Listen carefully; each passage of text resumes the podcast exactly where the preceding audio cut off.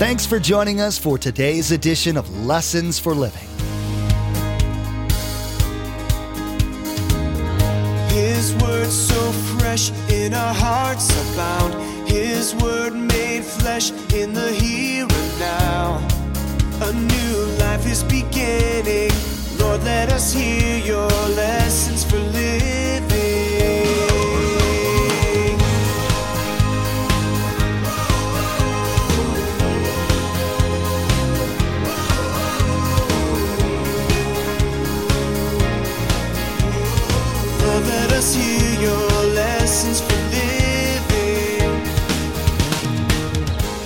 God gives to us to give more. That's what we aim to always do. It applies certainly more than money. It applies to our talents and it applies to our spiritual gifts and it applies to our time. Look at these two areas.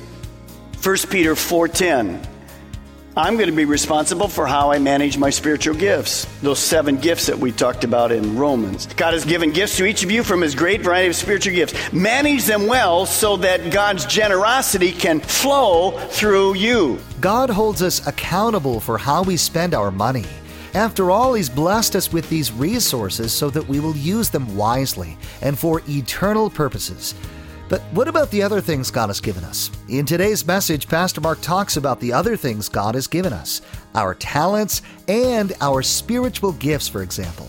God is going to hold us responsible for how we use the gifts, talents, and abilities He's naturally blessed us with, but also for the spiritual gifts He's given us. And the Word says that we've all been given spiritual gifts. Are you using them for His glory? Remember, there's quite a few ways to receive a copy of Pastor Mark's teaching. We'll be sharing all that information with you at the close of this broadcast. Now, here's Pastor Mark in the Gospel of Matthew as he continues his message entitled, Why Church? Contribute and receive eternal rewards. Lord, let us hear your lessons for living. I have great history with a father that was a pastor and a grandpa. I remember my grandpa's church and my dad's church. In the many, many, many, many years ago, instead of paying money because people were farmers, they would bring us eggs, they'd bring us chickens, they'd bring us homemade bread. That was their way of paying because they didn't have money. They gave us what they had. I remember those days, those were special. Well, that's what was happening there. Notice what it says. God says, You bring all the tithes into the storehouse. So here's what I believe, and this is what I practice, and this is what I taught our kids, my wife and I. The tithe, the 10%, doesn't go to television programs and whatever that you enjoy. It comes to the church. I was very encouraged because I listened to Greg Laurie recently. He has a har- harvest.org is a great website if you ever want to go listen to a lot of his stuff. He has a worldwide ministries at Calvary Chapel, and he people from time to time will send in money because he has a daily radio program, and they'll say, Here's our tithe. You know what they do? They send it back to the person. They said, don't send it to the radio program, send it to your local church. You send us offerings if you feel you need to do that. I think God honors that. So your tithes don't go to TV, they go to where you're being fed, which is here. Notice what he says. Now, if you do that, says the Lord Almighty, I will open the window of heaven for you, and I will pour out a blessing so great, remember, the bank, so great that you won't even have enough room to take it in. You think God could bless us beyond our wildest imagination? Yes. Then he says this, only time we see it in the Bible. And I'll preface it with the Balmer translation. Oh, you don't believe me, huh? God says, give me a shot at it. And you watch what I do. I'm going to challenge you later with this, so hold on. He says, try it. Let me prove it to you. So what is the tithe? Tithing is God's way of getting each of us on the path of giving. It's God's way to get us on the path of giving. I'll have more to say to those of us that do tithe in a moment. Now, why did I say at the beginning of the service that 70% of the people in the United States don't know what God thinks about money? And those that do 70, 60, 80% of them don't obey God. Here's why. These statistics never change, really. It's amazing to me. In the United States, that's all I can speak about, most studies continue to indicate that people in America who call themselves Christians, and as you know, many, many people call themselves Christians who are not, we're not going to go into that. What do they give of their income to God? Two to three percent. Christians, not non Christians, not people that come twice a year and throw 10 bucks in the offering. These are Christians. They give 2 to 3%. 2 to 3%. That's what they give. You say, well, Pastor Mark, we're lots of born again people. We're, and you are. But look at the statistics for born again Christians, defined as exactly like we would a person that asked Jesus Christ into their heart, believes in the Bible, knows Jesus Christ died for them, and are followers of Jesus Christ. Knowing that, when asked in this huge survey, how many of you born again Christians tithe, look at the percent. 6% of born again Christians in America tithe. 94%. of Americans, born again, do not obey God. Is there something wrong with this picture? Now, because they don't, who does it affect? Well, number one, it affects them because you'll see in a moment, God can't pour into your life what He wants to do. And number two, it affects the worldwide ministry of the church. It's not about buildings, it's not about square feet, it's about people. So God says, hey, get with the program. So I'm challenging you today, and you're going to see some wonderful things as we go through it. Now, let me ask you a question. Why don't people that know about this do it? Here's why. Listen, because they do not trust God. God says, You give to me 10% as a starting point. I'll open the windows of heaven and bless you. You give it to me. What do most Christians say is, Now, you wouldn't stand in front of me and say, Well, I don't believe God. But by not obeying God, what are you saying? I don't believe God.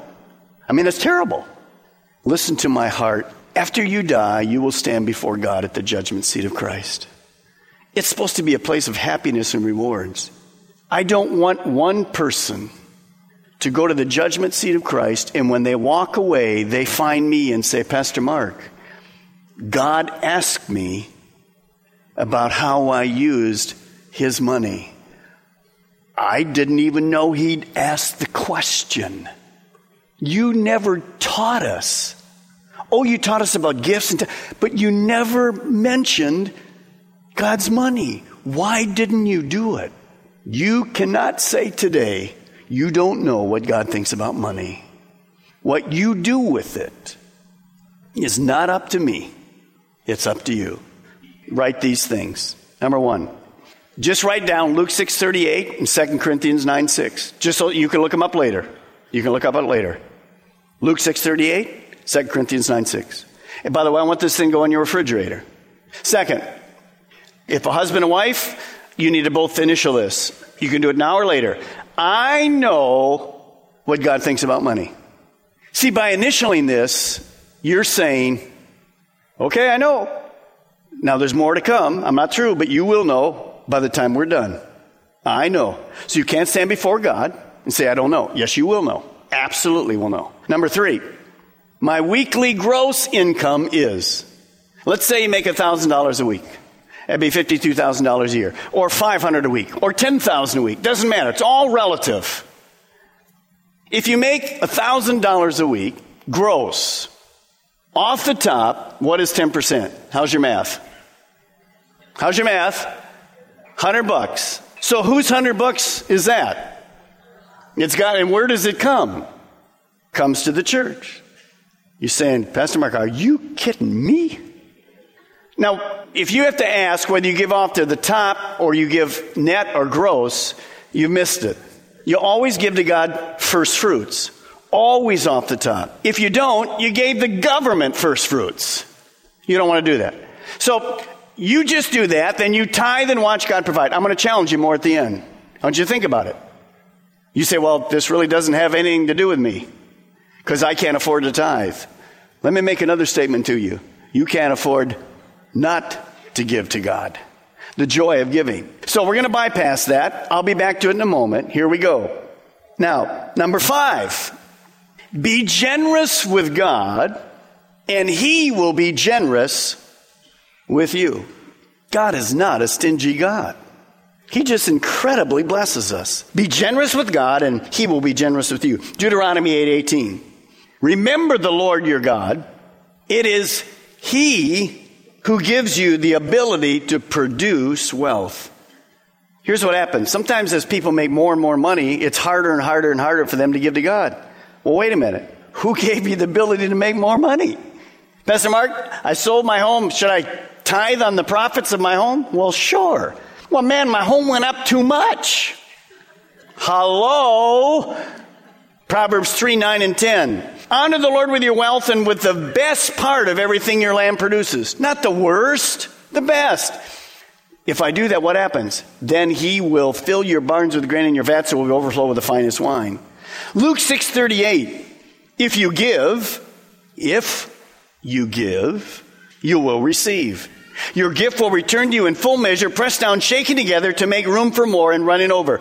Whatever measure you use in giving, large or small, it will be used to measure back. It will use to measure what is given back to you. See, if I give to God, God just pours it back to me. Now, don't get this wrong. You're not giving to get.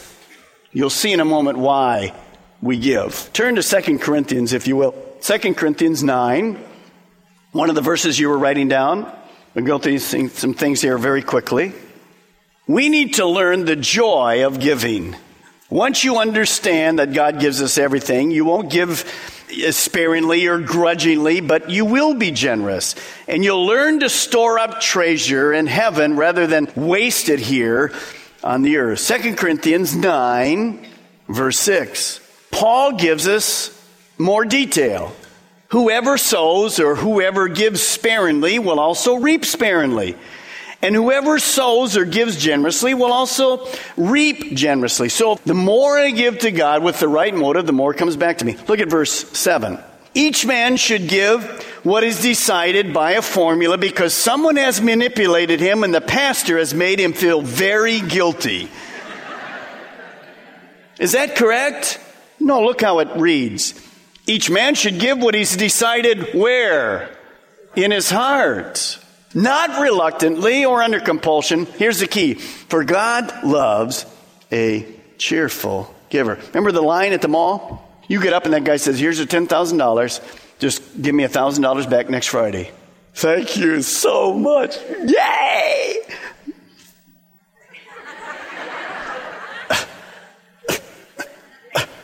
okay, God. No, that, that's not right. Who gave it all to you in the first place? God. That's why it's a generous thing. Giving should be joyful.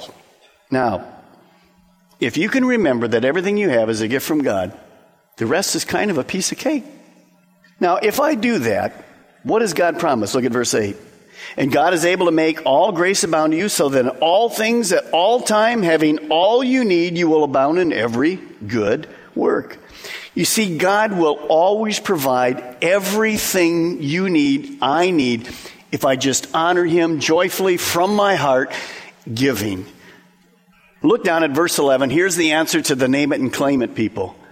If you give to God out of your heart generously because you want to, it's cheerful, you will be made rich in every way so you can be what? You can be generous on every occasion. And through us, your generosity will result in thanksgiving to God. I'm giving to God and I'm going to be generous giving to God and God is going to let me be generous back to meet other people's needs. Write this down. You need it. Christians are to be conduits and not containers. That destroys the wealth and health deal. God gives to us to give more. That's what we aim to always do. It applies certainly more than money. It applies to our talents and it applies to our spiritual gifts and it applies to our time. Look at these two areas. 1 Peter 4:10 I'm going to be responsible for how I manage my spiritual gifts. Those seven gifts that we talked about in Romans. God has given gifts to each of you from his great variety of spiritual gifts. Manage them well so that God's generosity can flow through you. It's not just about money. It's also about our time. Look at Ephesians 5:16. Make the most of every opportunity for doing good in these what kind of days do we live in, guys? We live in evil days. We can't waste time. You can't be hanging on to money and stuff and be selfish with God. Now, number six, give God every part of your life. By the way, parents, don't wait for the church to teach your children on giving. You teach them. I started mowing lawns when I was young. I remember giving I remember giving 10%. I learned that out of getting two bucks to mow lawn. It's way different in those days. Push lawnmowers. I learned after mowing and earning $2, I learned to give 20 cents to God. You say that's foolish. No. Today, Linda and I give way more than 10%. How much? None of your business. but we've learned you can't outgive God. So remember you're doing that. Now, how much does God want? Turn with me to Romans chapter 12. You're close by. Back just a little. Romans chapter 12. See, stewardship, managing is way more than tithing. It involves 100% of our resources. Everything that we have, tithing, giving of money, time, possessions, gifting, it involves all of it. Look at Romans 12:1. Therefore I urge you, brothers, in view of God's mercy, to offer your what? Your bodies. There's the 100% scripture I was telling you everything you have as living sacrifices, holy and pleasing to God. This is your spiritual act of worship. Let me show you how that works. What God's saying is there is this. Does God want my time? Does he? Yes, he does. Time. Does God want my money? Is that part of me? Yes. Okay. Does he want me to give him the use of the gifts that pay back and use them? Does he? Yes, good. Hallelujah. That's what Romans 12:1 says. Partly. Does it say anymore? Is there anything missing? Where am I? Well, let's take a look. Just a moment. Let's, let's get it right here. You say, Pastor Mark, you gave everything you had. Yeah, but like you, I've left a few things outside. What do I have to give him? Helping the kids' ministry. It's going to take my time. My wife's too. You see, God wants to use you and your gift. He wants all of you. It's your worship to Him. It's pleasing to Him. It's a beautiful sight. To offer it, not because you have to give it. Now, let me give you the last one. Number seven. Invest your life now. We don't have time to wait, guys. Start storing up treasure in heaven. Luke 16, 9 through 11 basically just says this If I'm not faithful in the little things, God will never trust me with bigger things. God wants to do incredible things in our community, in our world, through you and through me. 2 Corinthians 8, 7 speaks about how you are because you're a, you're a generous people. It says this Since you excel in so many ways, you have so much faith, such gifted speakers, such knowledge, such enthusiasm, and such love for us, Paul says, Now I want you to excel also in this gracious ministry of giving. I want to challenge you, every single person in this room between now and the end of December. I want you starting next week to begin tithing off the top to God. I'm not your judge. I'm not trying to put a thing on you. I'm just saying to you today if you rob God, you rob yourself. And I'm going to tell you a true story in a moment. We underestimate what God can do with our finances. We underestimate it. I want to challenge you. Some of you has never even started tithing. So get the training wheels on. Start on this pathway of giving. It's a joyous thing. It's incredible. It's God's anyway. Some of you that have been giving, I had to challenge Linda and I had to challenge ourselves. We've been giving ever since we were little kids 10%, 10%, 10%, 10%, 10%. We give some offerings. And one day I looked at the scripture and I went, wait a minute, that, that's just the starting point. We had to take the training was up. As I said to you, we give way more than 10%. Why? Because we've started to learn to trust God. Do you know J.C. Penney, who owned it? When he died, he was giving 90% to the Lord. Well, that can't work. Well, if you make enough, it can work fine. How did that happen? He began to trust God. Those of you that tithe, up it. One, two, five percent, whatever God says to you. Those of you that don't start, off the top, before taxes to God. Pastor Mark, it won't work. It'll work. Look at this last verse. You heard it before. God says, try it, let me prove it. Tithe and watch God provide. He will open the windows of heaven. Let me tell you how that works. A young man I know is a pastor of a church, just took over as pastor of a great church out of state. He's a young man, PhD and everything, just incredible, brilliant young guy. He's 27. Well, he took over this mega church. It's, it's large, 5,000 something. And he began teaching. And I loved his teaching. I listened to him. Somebody hooked me into him. And he is a, a, guy that goes to the mission field a lot, like I do. And he just got back from Indonesia, and they're suffering because of earthquakes. And he, one day, not planned in the services, they have two, two big services. Church is now starting to boom again because he's expositionally teaching the word. It's not a Calvary. He said to the congregation, You know, I just got back last week from Indonesia, and you know, for $300, we can build homes for these people. And he says, If you'd like to just give money, this isn't planned, there's no form, just come and bring it at the altar. So, first service, just people poured out and brought money. By the way, I think that weekend they raised $97,000. And they built all these homes. Well, in the first service, one man came up and he said, uh, I don't really have any money to give. But he said, I have this. And he took off a Rolex watch. And he gave it and walked away. Well, the pastor used that illustration in the second service to challenge the people that, well, I don't have anything to give.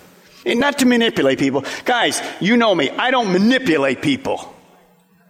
So he just used that illustration that this guy had given his Rolex watch. True story. At the end of the service, a couple come up and they said, We want to buy that man's watch. So they gave the three or four thousand dollars in cash, and they said to the pastor, "Give that watch back to the man." They didn't know why they were doing it. Normally, you wouldn't do that. So the pastor, he's new at the church. He finds the guy. He calls him and he says, "Somebody bought the watch you gave. I can give it back to you." The response on the other end, crying. Why? He said, Pastor, you didn't know this, and I didn't tell you, but that watch was a gift to me, and I always promised that watch to my son on his graduation. Hallelujah. Now you say, well, what? God, God can't do that kind of thing. What? See, he really convicted me today. Guys, we underestimate what God wants to do. He owns it all. Do you know that Fort Lauderdale, this will challenge you. We're not going to do that here. Fort Lauderdale, Calvary Chapel, just recently. They went through a four week thing of asking for pledges because their building is human. You know, they're 18,000 people. They're just amazing thing. They did a little different. That's okay for me. Do you know that they have pledges of $103 million over the next three years? The most money ever raised in a church in the United States. What are they doing with it? Just building, building, building, and God's people are being blessed all over the place. But I'm challenging you to begin tithing, to begin giving generous with God, not only in your money, but your time, your talents, and your gifts. Let's prove God. He'll open the windows of heaven, and you and I, maybe for the very first time, will understand the joy of giving. What are you investing your life in? Many people today look for quick riches in the lottery or the stock market. God has a better plan. In today's message, Pastor Mark continued his challenge to invest where literally there are many happy returns. God has called us to give not just our finances, but our very lives to Him. He's blessed us with many resources, including spiritual gifts. Are you using them for Him? Invest in His kingdom today.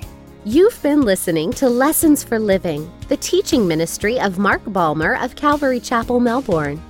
Each day here on Lessons for Living, we share messages that Pastor Mark taught at the main campus in Melbourne. Maybe you're listening right now in Brevard County and you don't have a home church, and today's message was exactly what you were looking for. Join us for worship. We meet at the Melbourne and Viera campuses on Saturday night at 6 p.m. and Sunday morning at 8:30 and 10:45 a.m. And those in the Sebastian area can join us Sunday mornings at 10:45 a.m. For more information, call us toll free at 866 779 3441.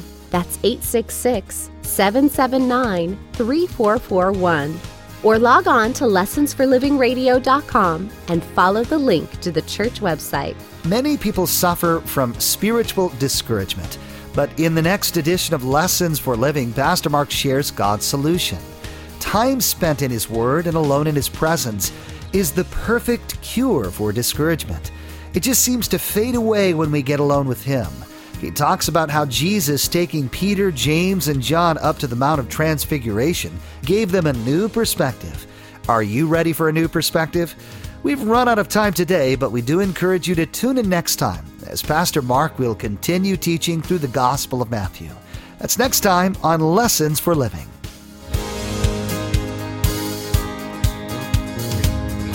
Our eyes have seen and our ears have heard His word flesh in a hurting